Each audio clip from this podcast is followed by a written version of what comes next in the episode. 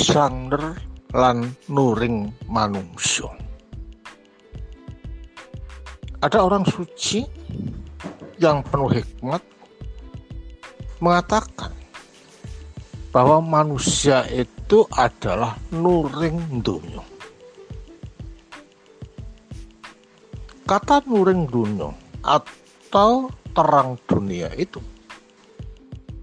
disematkan di dalam kehidupan manusia karena manusia itu adalah pemantul daripada sang nur itu sendiri. Jadi manusia itu tidaklah dapat dikatakan nur dalam dirinya sendiri.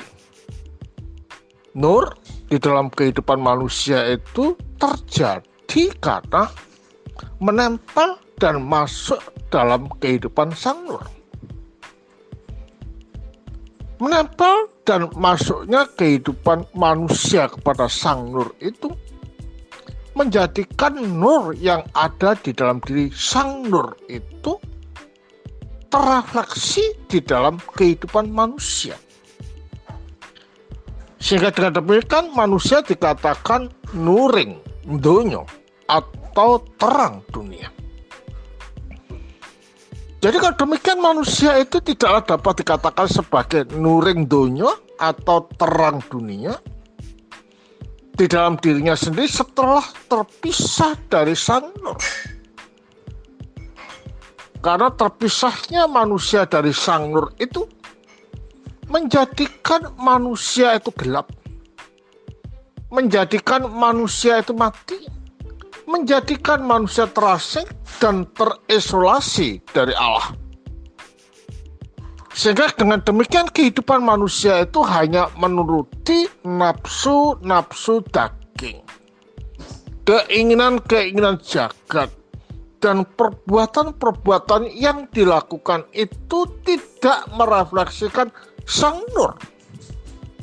Tetapi iblis yang menyeret manusia terpisah dari sang nur. Sehingga pikirannya jahat, kehendaknya jahat, kata-katanya itu membuli, dan sumpah serapah selalu ada di dalam diri itu. Jadi kalau ada orang mengatakan bahwa orang itu baik loh sebenarnya walaupun kata-katanya bejat tidak bisa semacam itu. Kata-kata bejat itu adalah merupakan refleksi dari batin yang gelap. Kata-kata kasar itu refleksi daripada batin yang kotor. Karena itulah bersihkan batin kita. Bersihkan pikiran kita. Bersihkan langkah kita. Akan supaya apa? Akan supaya yang keluar itu betul-betul memberkati. Yang keluar itu betul-betul menenteramkan. Yang keluar itu betul-betul bisa mencerai orang lain yang mendengarkan.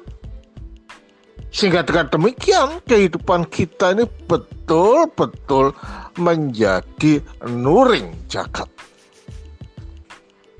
Jadi kalau demikian jelas bahwa Allah itu menginginkan atau sang kalik itu menginginkan di dalam kehidupan kita manusia suci, murni, dan sebagai perefleksi pantul dari sifat-sifat dan hidayah sang kali.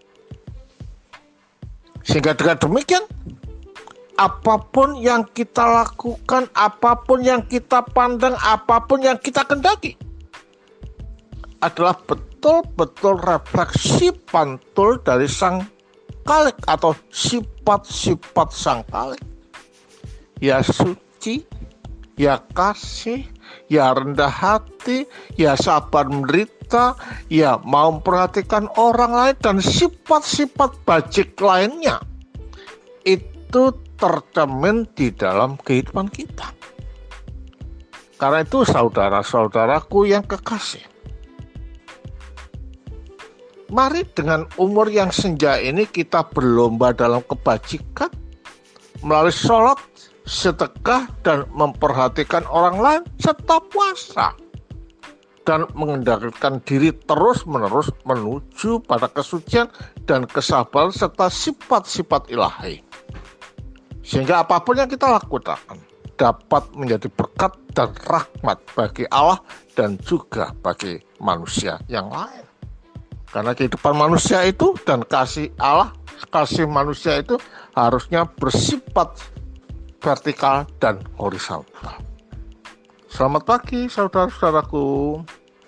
Tuhan memberkati. Amin.